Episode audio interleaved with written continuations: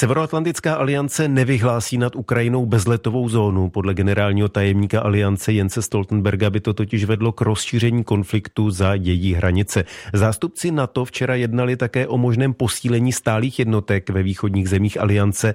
Nerozhodli ale o konkrétních číslech ani o konkrétních lokalitách. Jak tento postup budou číst nejenom přímí účastníci konfliktu, to teď rozebereme s politickým geografem z Přírodovědecké fakulty Ostravské univerzity Vladimírem Bárem. Dobrý den. Dobrý den. Jakým způsobem si podle vás ruský prezident Vladimir Putin vyloží závěry včerejšího jednání na to? Nebude to brát jako slabost?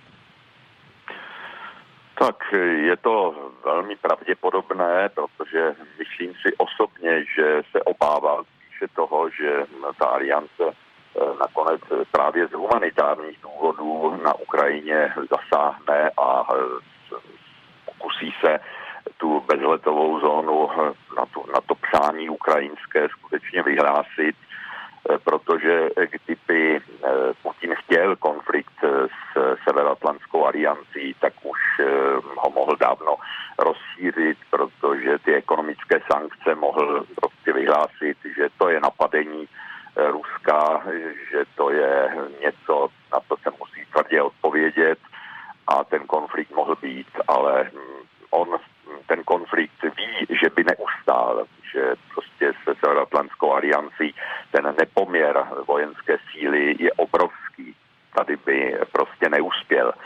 Eh, jemu se daří pochopitelně, eh, a byť s velkými obtížemi, eh, dobývat části ukrajinského území, ale je celkem zřejmé, že i když obsadí nakonec velká města za cenu obrovského utrpení lidí, tak eh, potom přijde ta fáze dvě, co s tím udržet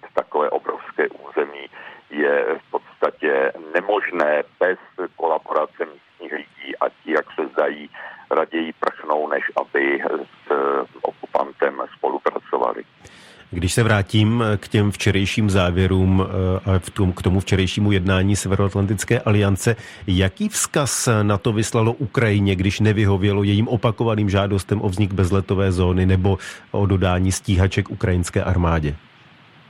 No, to je takový ten vzkaz, že budete si muset pomoci sami a budete muset vydržet co nejdéle, protože ty ekonomické sankce, které jsme vůči Rusku uplatnili, ho budou v těch dalších týdnech a měsících eh, hospodářsky těžce sužovat.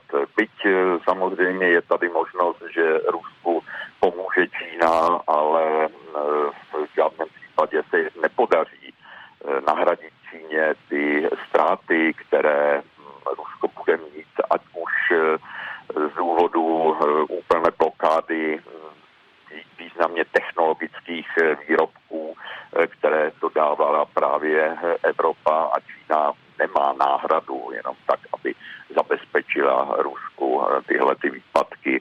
Především i třeba zařízení pro těžbu eh, plynu, ropy, to všechno vlastně obhospodařovaly z valné části eh, evropské firmy. Takže ty sankce, byť se to zdá, že zatím ten dopad nemají, tak je evidentní, že budou mít v těch následujících měsících. Takže záleží na tom, jak dlouho Ukrajinci vydrží v tom odporu, budou muset možná přejít do toho partizánského způsobu boje, tak jako se to děje při jiných konfliktech a způsobovat vlastně neustálými ataky, těžkou hlavu Putinovi, co vlastně s tím může udělat. Otázkou je, jestli nenajde dostatek nakonec kolaborujících lidí, tak jako se to podařilo ostatně v Československu po roce odporu, že jo, velmi rychle se našla spousta lidí, kteří byli ochotní obsadit významná místa a za prebendy potom sloužit eh, ve službách vlastně komunistické strany. Ještě k jedné aktuální věci. Rusko dnes ráno oznámilo, že od 8 hodiny zastavuje palbu, aby umožnilo průchod humanitárními koridory eh, na jihu eh, Ukrajiny. To byl výsledek dosavadních mírových vyjednávání. Jaký odhadujete, že to bude mít eh, další vývoj? Nebude potom ten postup ruské armády o to tvrdší vůči lidem, kteří třeba v obklíčeném Mariupolu zůstanou? Je to velmi pravděpodobné, že potom se rozhodnou teda ničením eh, ta města skutečně dobít, zlikvidovat ten odpor. Byť v těch městech je to vždycky složitější. To město není jenom nějaký pod na mapě, to je rozsáhlé území eh, se spoustou jaksi podzemních eh, krytů a podobně, takže eh, mohou rozbombardovat to, co je na povrchu, ale stejně budou neustále v nebezpečí, že od někud ze zálohy přijde protiútok a zase se bojovníci schovají. Takže je to velmi pravděpodobné, že byť už dneska je moc nezajímá, že zabijou nějakého civilistu, prostě hned začnou lhát, že nic takového se neděje, anebo že Ukrajinci u civilních objektů mají vojenské objekty, což eh, se taky samozřejmě může stát, ale to nijak neospravedlňuje jejich, jejich útoky. Jsou prostě agresorem, přišli nezvaní, je to něco, co svět vlastně nezažil od eh, druhé světové války. Říká politický geograf z Přírodovědecké fakulty Ostravské univerzity Vladimír Bár, který byl dalším hostem speciálního vysílání radiožurnálu a Českého rozhlasu Plus.